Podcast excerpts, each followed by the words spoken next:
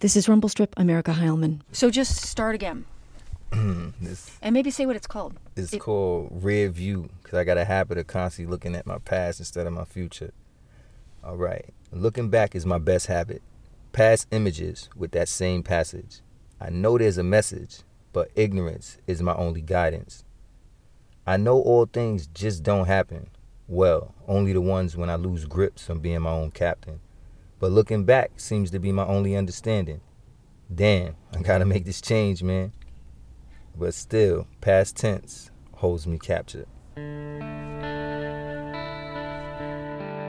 That's T.O. I interviewed T.O. back in the summer of 2017. He had just gotten out of prison, where he has spent the majority of his adult life, and he was trying to figure out what to do next. After we met, T.O. found employment. He enrolled at the Community College of Vermont. Things were going well. But what does it feel like to start a brand new life? Turns out it's complicated.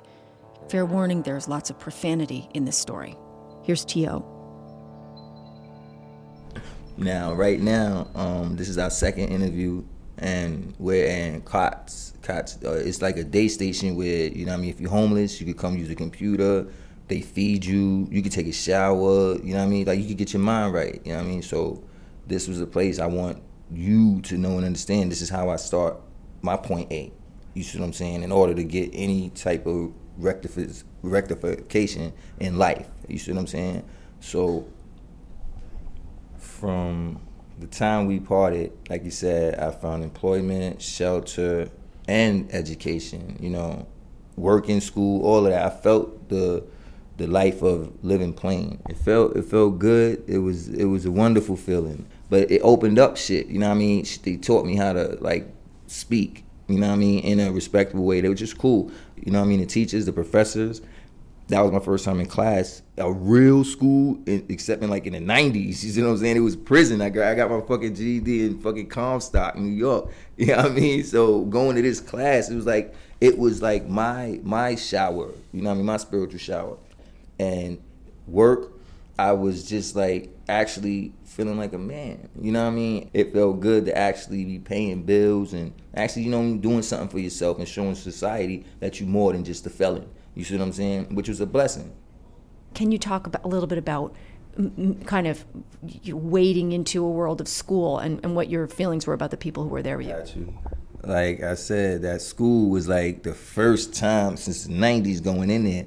Remember, I'm not used to just civilians in, in class. I'm used to convicts in class, inmates. So we move a certain way. We don't stare. We don't like talk over you. We don't cut in front of you. You know what I mean? Everything because the shit get deep. You know what I mean? But I'm getting bumped, my chair getting kicked, my tray getting knocked over. I'm like, yo, I'm a bitch. You know what I mean, like, what the fuck? I'm a, uh, yeah, I mean, excuse me, but yeah, I mean, I'm like, what the fuck? And then they to like when we had to do a, a project on uh like describing yourself, you know, and I don't care, you know what I mean? I let people know I'm not familiar or teach me, you know what I mean? I have no problem saying shit like that. But when they found out I was in prison, oh my God, the wrong flock started coming. You know what I mean? It was like some of the kids start saying stupid shit about convicts and shit like that. Yeah, like the system is fucked up. They we get the electricity back. And I mean just little little hooks, little hooks. You know what I mean? But at the end of the day,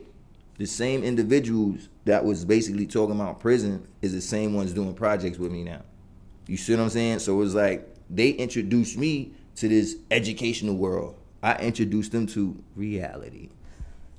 You know what I mean? Like it's a fucking big world out there, dude. Be careful, for real. Especially with some hot ass shit like that coming out your mouth. You know what I mean? So they, they we grew on each other. But being around individuals that's doing something with themselves, you know what I mean? Actually, you know what I mean? Successful with their shit, it's a it's, it pushes you to be successful. You see what I'm saying? It pushes your steps. So it was it was pushing me. It was pushing me. It was pushing me. I liked it that. But then I'm stepping back out because the area that I was living in, it was like busy, like constant drinking, fighting, whatever else. You know what I mean? So coming back from being educated and then going back to my area that I was staying at out here, it was like a pull. And so that's like the battle. People know you from one way. You know what I mean? From when they last seen you, you was a knucklehead. You was this. You was this. But now you coming back another way. But they don't know how to talk to you except on that one way they knew you. You know what I mean? Not a new way you trying to talk. It's like now it's like they want to con- compete with you. Yeah, like grab you back. Or if you're not on their level, you know what I mean? You looking down on them, and I'm like, what the fuck? Wait, so this whole thing about so you're saying that you had your school life, your work life, but the people that you were living with or around were people you had known before Yes. before you went to jail? Yeah, there's the people that only knows me out here is people from prison. You see what I'm saying? So that's the only people that associate with me because I'm not actually like no friend.com ass person that be looking for friends. You know what I mean? So it's like people that do know me, they gonna tell a friend or something like that. So they only know me one way. So at this point, you were you were still working. So were you having this weird kind of bifurcated life where you were doing one thing during the day and another at night? Yes, I was the like going to school, working all that other shit, but at nighttime fucking with my homies. You see what I'm saying? So it's like I'm on some seesaw shit. You see what I'm saying? Like, all right, I'm up and about with all these legit nerd ass people, but then when I get home, I'm about these hood ass niggas right here. You know what I mean? So it's like I'm in the middle. You know what I mean? But I'm trying to learn the nerdy ass way. You know what I mean? Because I got the hood way on Smash. You know what I mean? But I want to learn this shit. But then you get confused because when the hood shit gonna stay in you and the nerdy motherfucker say something crazy, you find yourself in a uh, situation, and that's how I lost my job. I had a fight in the back of the job. You know what I mean? Because I took his words, something that we don't say to each other. He said said to me, and I didn't think. I just reacted. I didn't get locked up though. They just let me leave. See, I mean, was it was just like a weird communication problem? What what happened at work? it it was insecurity and I don't know. You know what I mean? Like I'm I don't know. You know what I mean? But his mouth said some crazy shit and I felt threatened. Like when if somebody else would have said that, I knew my life was on the line. So I'm like, damn, that's why I say I need to get out that street shit because I'm like, damn, eh, I'm at work. They talk shit at work. You see what I'm saying? But I learned that after I lost my job. after I lost the shit, I'm sitting there smoking a cigarette, watching cable, like, I'm supposed to be at work. You know what I mean? Like, what the fuck? You know what I mean? But that's what made me start drinking again. Now I'm like, I'm fucking up. Like, I built this little empire. I'm fucking up. I'm fucking up. Start drinking it. Next thing you know, I ain't to go to school. Next thing you know, I was on the run. Why didn't you? Why couldn't you hold on to that new life? What happened? What happened is you can't feed a baby steak because it'll choke. So I jumped into something like blind leading the blind. You know, so I'm like, fuck it, yo, plain life, no hustling, none of this, none of that. But I wasn't aware of what goes along with all that shit. You know what I mean? All the trials and tribulations that's riding that. And I'm chasing this, you know, legit frame of mind, but not knowing it's crushing me. Started like making my mind messed up. So What was what was messing your mind up? changing. Like this change that I'm I'm supposed to be so committed to. It, it was like felt as I was losing grip on what direction to go in. You see what I'm saying? Like, but this road I'm going seemed harder than you know what I mean. Like it's harder than the life I was living before, just for a plain life. So, why do you hang out with people? Why can't you, if you're working and you're going to school, how is this other life or these bad places at bad times still in your life? Hmm. Well, everybody likes company. Just because I'm unfamiliar with how to like utilize my uh, productive skills and know how to talk or educational and shit. Now, I like to be around somebody that's not gonna judge me for my non-educational, verbal, holistic style, whatever. You know what I mean? So, I'm gonna have people around me that has a background. You know what I mean? Like some type of downfalls that knows my pain, similar to his pain. You know what I'm saying? So that's it's not that I need people around me, you know what I mean? But it's good to have somebody around you that went through something. And I just happen to have those type of people around me that went through something. What what does it have to do with love? It has plenty to do with love. See, people think love means when your moms and pops be changing your diaper and giving you big Christmas gifts and shit like that. Nah, my first real love was basically a OG dude. You see what I'm saying? Actually, a OG is a old time gangster. You know what I mean? Like well respected, shit like that. And he pulled me in because so much shit was happening in my life. I know he gang banging. I know what type of time he was on. I didn't give a fuck. You know what I mean? He was treating me like the father I never knew. You know what I mean? So guess what? I'm gang banging. I'm doing that, and I'm pulling dudes in like that. So like the old me is used to that type of love. Y'all call it dirty love. I call it just right. Give it to me. I know they say insanity is doing the same shit and expecting something different in return because I be doing the same shit and expecting something different in return. And I just call me insane then. You're you're trying to make a life that you don't even you, you you've never even seen. Mm-hmm. Shit about I saw it on TV and I want to be it. Bottom line, I like the comfortability. I like the freedom. I love to eat. I need that. I need that. But the thing that's that's really striking about it is you're you're making up a brand new life that you don't that which is an act of faith because you've never seen it or lived it before. So everything that you know, everything that's familiar, everything that's given you anything that you've ever gotten, you have to leave behind for something that is a total mystery to you. Exactly. So that's a huge leap of faith. Like a unicorn or some shit, you know what I mean? But it's something, but I'm gonna find that unicorn and I'm gonna ride that motherfucker. But I tasted it, little small bits of it when I was independent, you know what I mean? Had my own house key, you know what I mean? Like I tasted that and it felt great, literally great. Do you believe, and would you even know if you believed, that you're on your way out of this cycle? My understanding, every time I plan something, the shit never go according to plan. So I just begin to be like, yo, fuck it. Do this and keep it like that straight, whatever. You know what I mean? Focus on that. And however you get there, you're gonna get there the best you can. You know what I mean? So, you know what I mean? Eventually I'm gonna get there. I'm, i mean, I got a lot of growing to do. I can admit that. You know what I mean? Regardless of how old I am, I can admit that. But you can't shake off some dark cloud over you like that. Some, you know what I mean? Like you got this shit on your back. You just can't shake it off like that. You know what I mean? And then, like I told you, like I was ready to go back. Like fuck it. That's how I, I would. I just was fucked up, but I was ready to go back to that world, to my other home. You know what I mean? And jail, jail. Prison, yes. Prison, yes. And it's crazy. Like I asked my psych, I said, "How the fuck do I know all the rules in prison, but I don't know shit about society?" Like you can you can take me north, east, south, and west. You know what I mean? In any prison, any prison, To know the rules from day one, like ASAP. But you can take me north, east, south, and west. In society, I'm scared. I'm like the new motherfucker coming in jail now, old pussy and shit. You know what I mean? But now in society, I'm scared.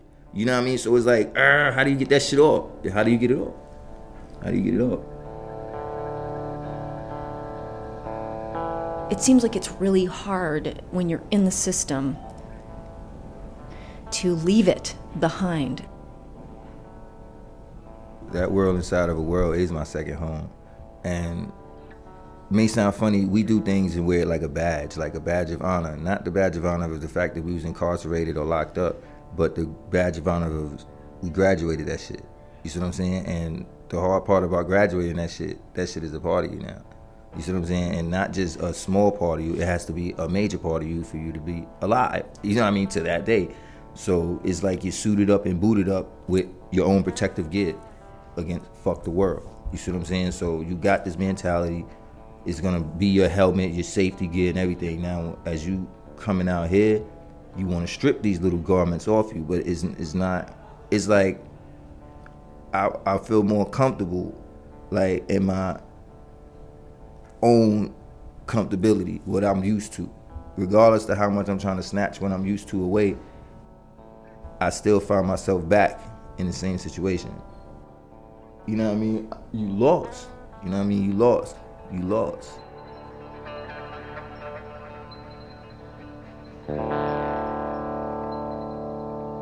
So that was supposed to be the end of the show. I wish that were the end of the show.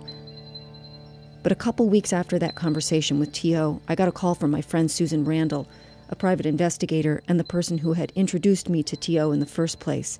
She calls him Corey, which is his real name, and she told me that he'd gone off the rails, that he'd shown up high to her office and really scary and paranoid. At the time, she didn't know why this was happening, but neither of us thought we could run the show without knowing more. And in order to begin to understand the dark turns that Corey sometimes takes, it's important to understand where he came from. So, yesterday, Susan and I paid him a visit in Burlington. Here's Susan talking about when she and Corey first met back in 2012. So I met Corey um, at the jail. I went down to Cheshire County Correctional, which is in New Hampshire, um, and immediately liked him. You know, he's this very charismatic, good-looking, smart, interesting, kind of fierce uh, survivor. And in that first meeting, I made the comment to him, like, clearly you're highly intelligent. Like, clearly you're really smart. And there was this look that just came over him where it was like this plant that hadn't been ever watered. It was like,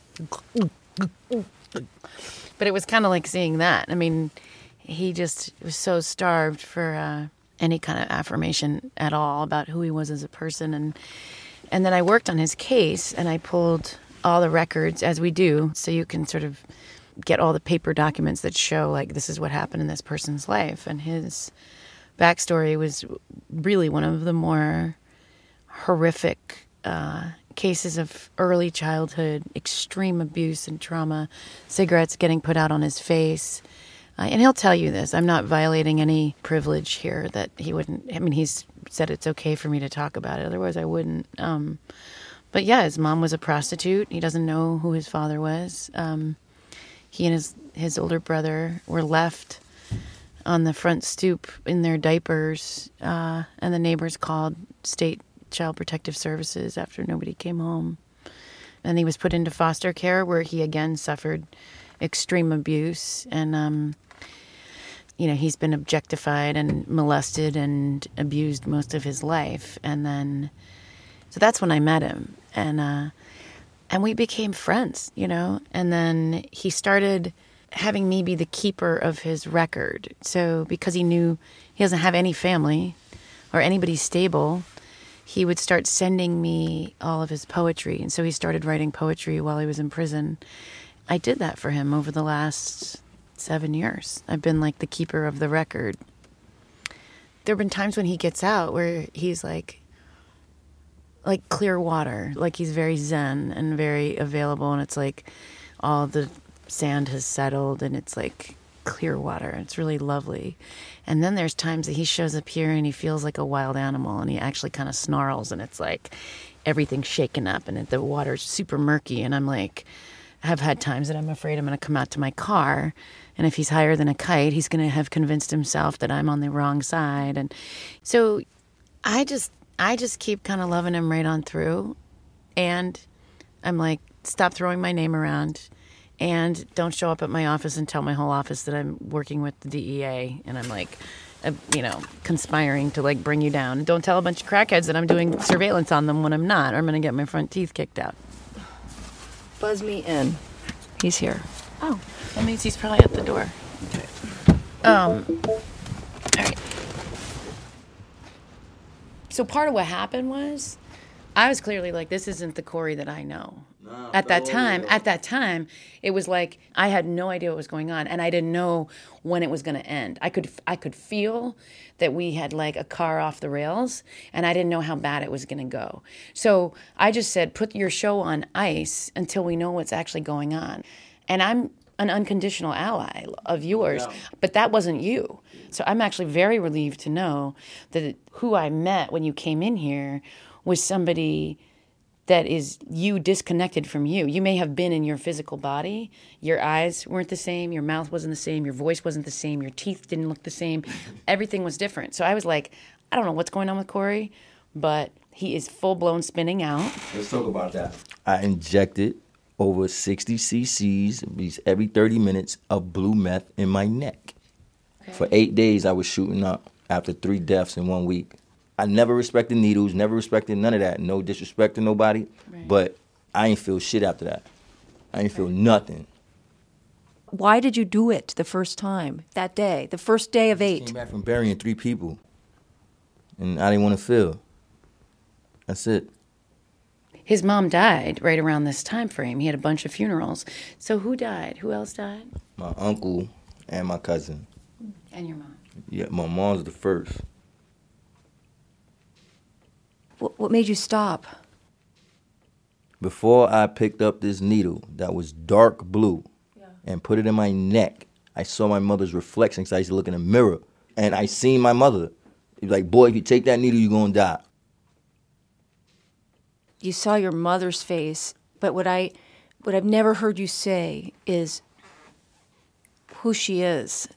She's Was a to- renegade prostitute that I left her at three years old because she chose drugs over us. I was built off this shit. You know what I mean? Born in, not sworn in. I ain't take no pledge. I was just coming from the head. And my, by me going through that, I understand how powerful that shit is. Just them eight days, let me see how you're not yourself. So all them questions I had growing up, thinking she had something personal against me because my father turned out. I never met my father. I don't know how the fuck that dude looked like. But it wasn't her. It was a drug. She didn't hate me, yo. You know what I mean? Like she didn't hate me, and that shit felt good. It felt good. Just so you know, if you ever think about using again like that, call me and I'll remind you what it looks like. It's scary. It was scary. So, in our first interview, I asked you where you saw yourself in the future. Where do you see yourself in, say, 10 years? Listen, I ain't. I, I people say they got five, ten year ago. I, I'm thinking more like three right now. Okay, three then. You see what I'm saying? Three. I'm on my. I never thought about this shit before, so I'm on my three year goal right now. You see what I'm saying? Like associates, everything else like that. That's, I'm on my three year shit. Now, when two come, I probably be on my eight year shit. I don't know. You know what I mean? But like I said, I'm taking it step by step right now. But three years from now, I already see myself being more comfortable, more settled, more successful, anything. You know what I mean? But not going down. I'm not going down. Like I, plain life again. Just be settled. I just want the simple shit that people don't appreciate. I want that simple shit. As long as I take it step by step and not rush. You know what I mean? The minute I rush, if I try, try to play catch up, I fuck up. You know what I mean? I fuck up. I might hit the lotto though. No, no, no, no. Your poetry? I just wrote something today. You want to hear it? Oh shit! Say word. you supposed to say no. You supposed to be on the spot. All right, I got to you. Nah, I was just sitting around the area today handling some business, and I just wrote, "What's patience?" You know what I mean? So I said, "Peep this, life. I mean, what's life with embracing trials and tribulations without mm, having patience? What's ignorance? What's judgments? What's betterments? What's gossiping without having patience? I can't reach my goals in tenfolds until I reflect or resurrect my news for my olds. Looking back only seemed to subtract, and I find myself on the wrong tracks, blinded by what I couldn't keep intact. God disciplines, so with each reprimand, I'm growing into a thicker skin, which brings into existence a greater man. My physical is living proof how patience is the key, which could only strengthen me to be a wiser me. So patience, how I love thee. I'm not single, but mm, would you marry me? Peace.